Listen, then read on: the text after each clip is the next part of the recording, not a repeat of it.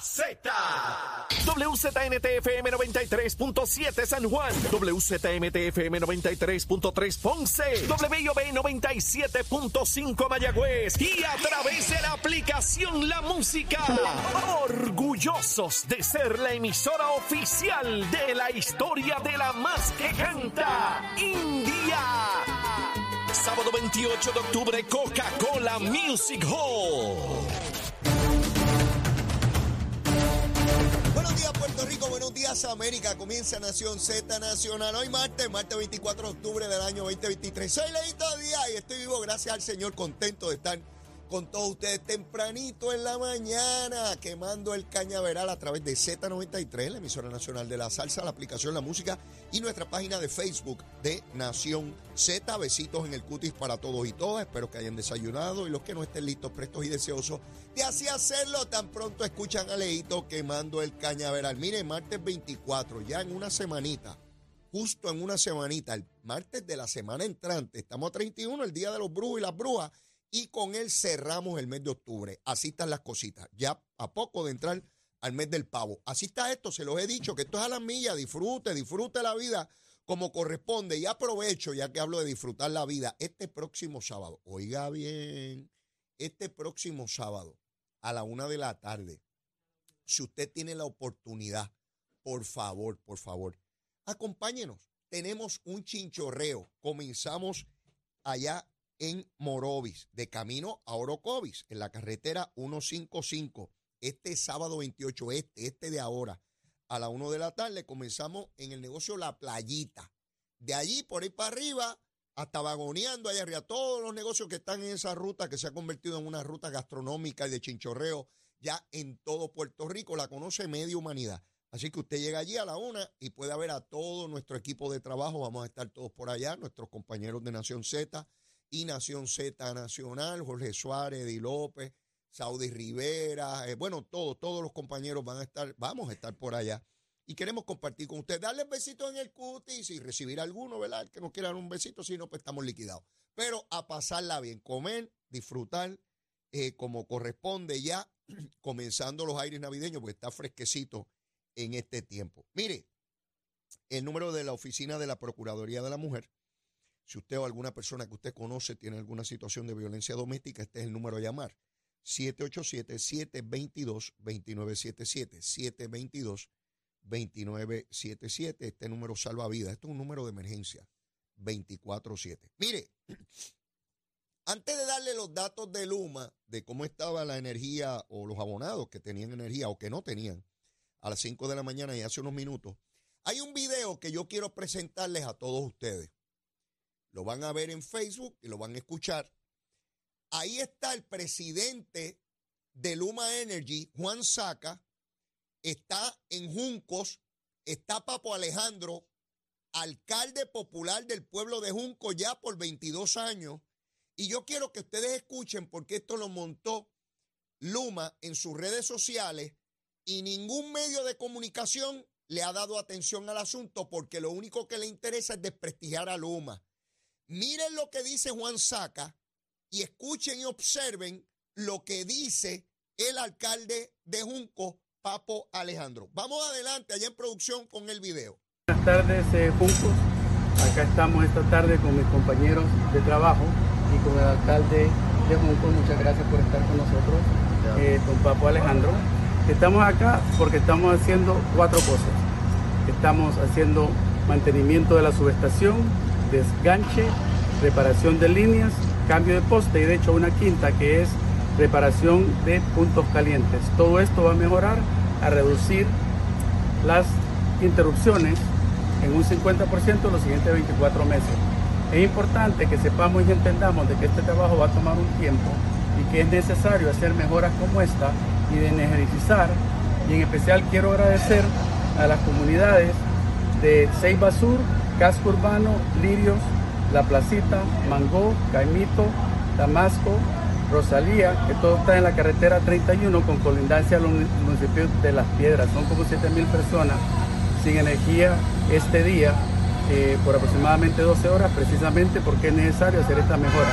Ahora le quiero pedir al alcalde que diga algunas palabras y después a los muchachos que hacen el trabajo, que son unos fajones, que digan sus cosas también. Gracias Juan, gracias a ti por estar aquí. Mi nombre es Papo Alejandro, alcalde de Junco.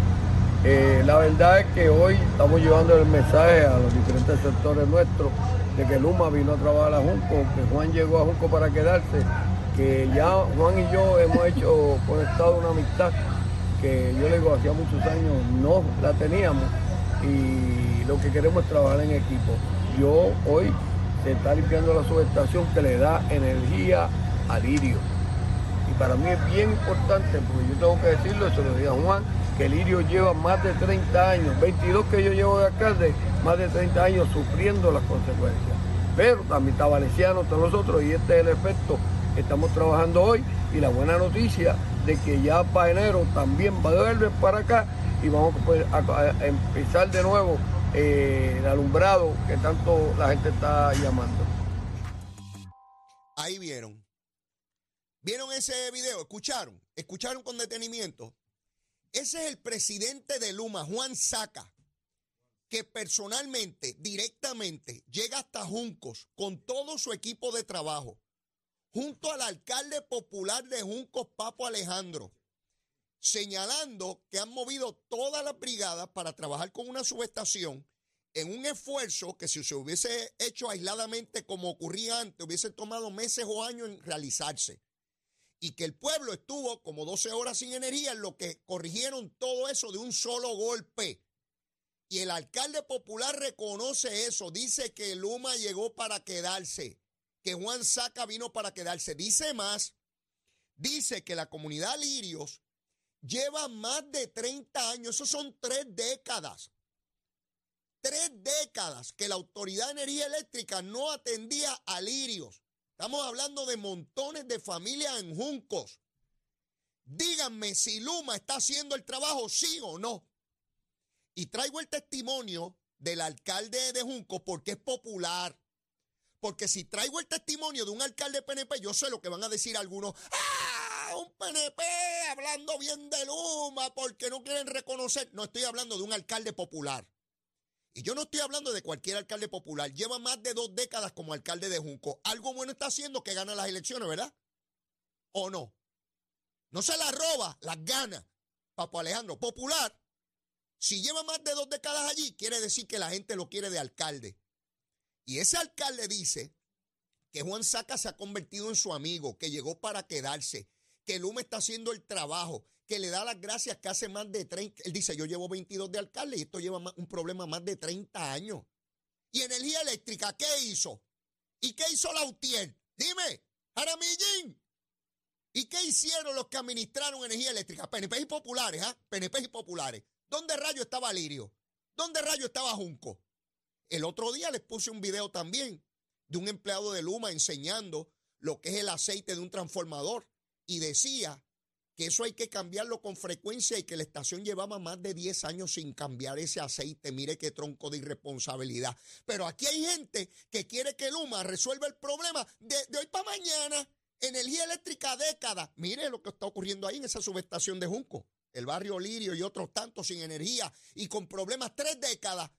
Pero tenía que venir Luma y en 72 horas ponerle luz a todo Puerto Rico. Mire, yo les traigo esto porque yo hubiese pensado que una situación como esa, yo la hubiese visto en radio, escuchado en televisión, verla en los periódicos, de cómo Luma avanza con todos los tropiezos. Sí, porque nadie, ¿verdad? Con todos los tropiezos, con todos los inconvenientes y todas las cosas. Si Leito Díaz no lo dice, usted no se entera. A que usted no se había enterado de esto.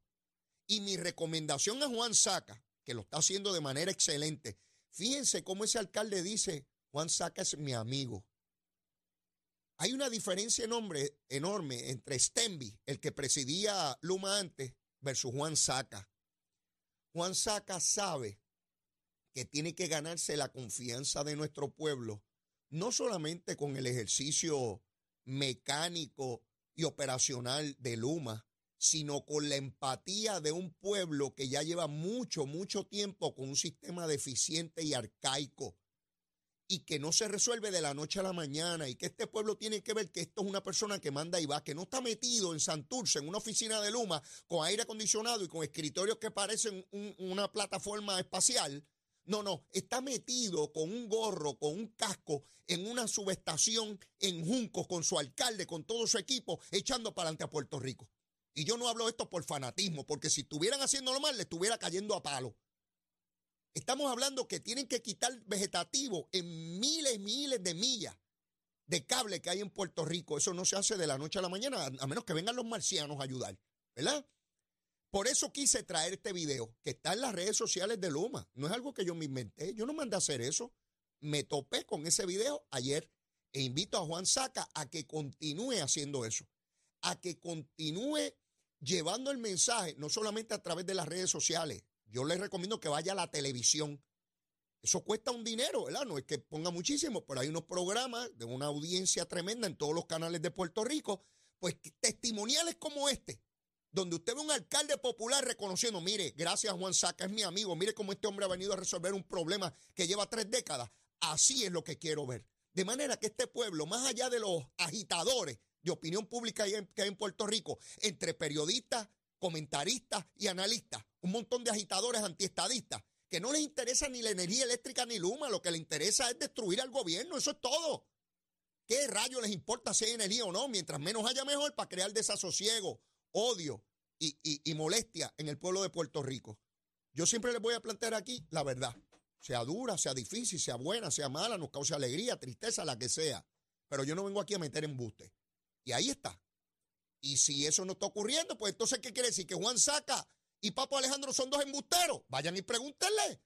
Si a los que no ven la obra, Jennifer, Jennifer, mamita, ¿no la ves todavía, mi, vida? Estás en el mangle. Sal del mangle para que veas la obra. Sí, importantísimo. Bueno, a las 5 de la mañana, 1777 abonados sin energía. Eso fue a las 5. Bueno, a las 4 y 51 ya yo estaba dando candela a esa hora. Verifiqué antes de comenzar el programa a las 7 y 51. Eso subió a 9.548. ¿Dónde está el mayor problema esta hora? La región de San Juan con 8.481. La inmensa mayoría en San Juan. Esto representa el punto 65. Ni siquiera llega al 1%, porque son casi millón y medio de abonados. Las demás, Ponce solo 58. Bayamón 133, Arecibo 25, Cagua 734. Bueno, en fin, usted puede ver la tabla, eso es público. Yo se lo menciono aquí porque me parece importante Claro, pues se puede reventar una centella ahorita y quedarse un montón de gente sin energía, ya lo sabemos. O cuando hay mucho calor y se dispara la demanda, que las máquinas, las cafeteras están anticuadas, no produzcan suficiente energía y haya que entrar en apagones selectivos, porque también necesitamos plantas nuevas y sistemas eh, eh, con energía renovable. En eso estamos, en todo ese esfuerzo. Pero nada, en el caminito yo le voy narrando lo que está ocurriendo, ¿sabe? Mientras otros se lo esconden, yo no. O afuera todo el mundo, como tiene que ser. Mire, Zaragoza radicó su candidatura ayer. ¿Usted se enteró? Porque él estaba por todos lados. Mire, a mí, verá, yo le tengo hasta cariño a Zaragoza. De verdad. ¿Saben qué? Todavía no he escuchado a un ser humano que lo apoye en esa candidatura. El hombre estuvo por radio, televisión, prensa escrita desde ayer a las 6 de la mañana. Todavía anoche salían los programas que anuncian esquela. Aparecía él también narrando que, que vote todo el mundo por él. No he escuchado un solo compañero senador de Zaragoza popular decir que va a votar por él. No he escuchado ningún representante popular decir que va a votar por él. No he escuchado ningún alcalde popular decir que va a votar por él. No he escuchado ningún presidente municipal del Partido Popular decir que va a votar por él. No he escuchado de servidores públicos, de la juventud, de veteranos, de cuánta cosa hay. No he escuchado a nadie decir que va a votar por Zaragoza. Pero él tiene una encuesta que dice que él le gana a todo el mundo, incluyendo a los PNP, a los marcianos y al monito Santurce. Pobre hombre, bendito sea Dios. Nadie, nadie lo apoya, él solo, por ahí. Este, es como un fantasma, viene Halloween ahora. Si usted va a Zaragoza, ve un manto por ahí por su carretera, ese es Zaragoza, buscando votos. Nadie está con él. Eso es una candidatura inocua, eso no tiene ningún sentido. Pues él va para adelante, para gobernador. Y ya vendrán otros. Eh, todo parece indicar que Jesús Manuel va a radicar y que Javi, el de Villalba, también va, va a radicar. Y será una primaria, por lo menos entre tres. De, ayer para acá empiezan rumores fuertes de que eh, José Luis Dalmau también va a radicar. Imagínense, cuatro. Eso, sí que está interesantísimo. Él dice que él es el mejor preparado porque él tiene la mejor caja de herramientas. Yo, bueno, está corriendo para gobernador o para mecánico. Yo de verdad que, no, que tiene que la mejor caja, que cada cual y que trae su caja de herramientas y que la caja de herramientas es la mejor. Mire, este hombre no pagaba ni los reintegros y decía, si cae algo, le metió qué sé yo cuántos impuestos al pueblo de Puerto Rico. ¿Quién rayo va a votar por él?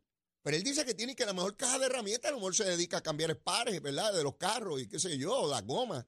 Este, bueno, pero ahí está Juan Zaragoza, para lo, para lo que, para lo que, para lo que cueste, para lo que valga, para lo que sirva. Ahí está. Bueno, mire, en el caso de San Juan, mire qué interesante. El Partido Popular se adelanta en una estrategia para señalar, no sé si es para presionarla, ¿verdad? Porque no, no sé las interioridades.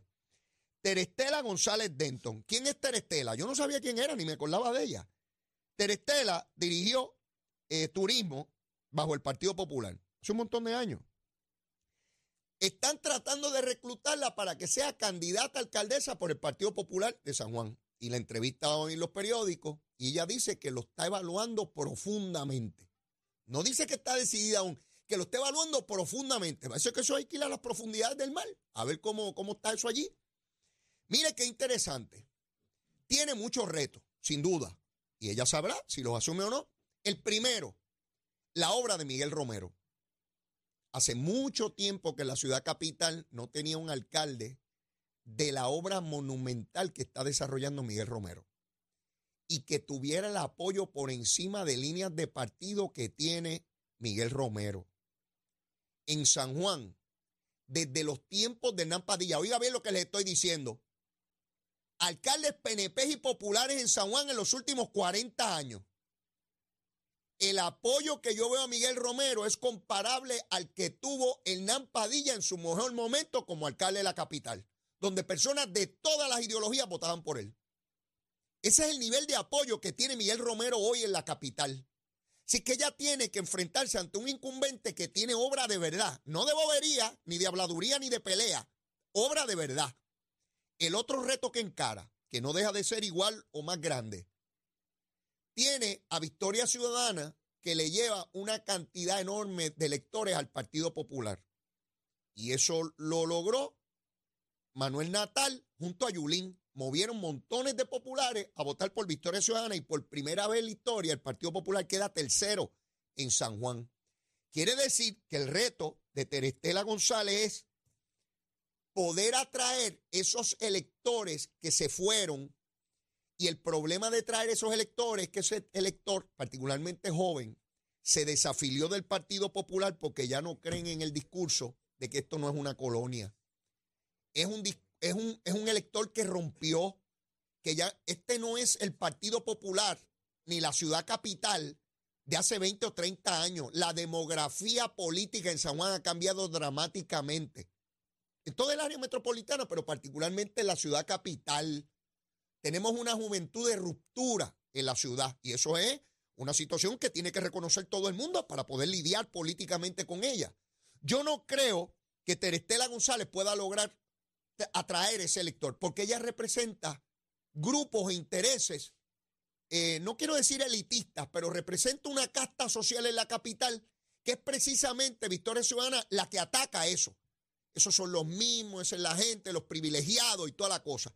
Así es que ella tendría que romper con lo que ella representa para tratar de representar algo distinto. Eso no es sencillo. No digo que sea imposible, pero no es sencillo de lograrlo de un partido político diezmado como está a nivel general y mucho más en la ciudad capital. ¿Qué ocurre si Terestela González finalmente no corre? Porque si corre se enfrenta a, a los retos que les acabo de señalar. Pero si no corre, representaría que no hay opciones del Partido Popular en San Juan, porque se supone que esta era la esperanza blanca. Si la esperanza blanca dice que no hay break, entonces el mensaje que está enviando bien fuerte y sonoro es que no hay quien le gane a Miguel Romero. Así que en el Partido Popular Jesús Manuel, es mejor que haga un esfuerzo para que Terestela de verdad corra, porque si no corre, lejos de adelantar algo anunciando esto como globo de prueba, a ver qué ocurre, entonces el mensaje va a ser devastador de derrota para el Partido Popular en San Juan. Por eso es que me temo que el haber planteado públicamente que ella puede correr sin haberlo decidido o habiendo la probabilidad de que desista, le crea un grave problema al Partido Popular. A que se le ocurrió zumbar esto sin estar seguro, puede ser que esto sea como el boomerang, que regrese y te den la cabeza. Pero mire, yo sigo quemando el cañaveral porque me queda información como loco aquí para quemar a través de Z93. Llévatela, chela. Buenos días Puerto Rico, soy Emanuel Pacheco Rivera con el informe sobre el tránsito. A esta hora de la mañana continúa el tapón en la mayoría de las carreteras principales del área metropolitana, como es el caso de la autopista José de Diego que se mantiene congestionada entre Vega Alta y Dorado y desde Toa Baja hasta el área de Atorrey en la salida hacia el Expreso Las Américas. Igualmente la carretera número 2 en el cruce de la Virgencita y en Candelaria en Toa Baja y más adelante entre Santa Rosa y Caparra, así como algunos tramos de la PR5, la 167 y la 199 en Bayamón y la avenida Lomas Verdes entre la American Military Academy y la avenida Ramírez de Arellano. Por otra parte, la 165 entre Cataño y Guaynabo en la intersección con la PR22 y el expreso Valdoriotti de Castro desde la confluencia con la ruta 66 hasta el área del aeropuerto y más adelante, cerca de la entrada al túnel Minillas en Santurce. También el ramal 8 y la avenida 65 de Infantería en Carolina y el expreso de Trujillo en dirección a Río Piedras, la 176, 177 y la 199 en Cupey y la autopista Luisa Ferré entre Montelledra y Río Piedras y más al sur en Caguas y la 30, desde la colindancia de Junco Sigurabo hasta la intersección con la 52 y la número 1. Hasta aquí el informe del tránsito, ahora pasamos al informe del tiempo. El tiempo es traído ustedes por Texaco. En momentos de emergencia, piensa en la estrella. Crosco, sella hoy a la segura con Crosco. Para hoy, martes 24 de octubre, el Servicio Nacional de Meteorología pronostica para todo el archipiélago un día parcialmente soleado, caluroso y húmedo, con aguaceros pasajeros y tronadas en la tarde para el norte, el sur, el interior, el este y el área metropolitana. Los vientos permanecen generalmente del norte-noroeste de 5 a 9 millas por hora, con algunas ráfagas de hasta 15 millas por hora. Por otra parte, las temperaturas máximas estarán en los altos 80 grados en las zonas montañosas y los medios altos 90 grados en las zonas urbanas y costeras, con los índices de calor superando los 100 grados en toda la región excepto el interior. Hasta aquí el tiempo les informó Emanuel Pacheco Rivera. Yo les espero en mi próxima intervención aquí en Nación Z, que usted sintoniza a través de la emisora nacional de la salsa Z93.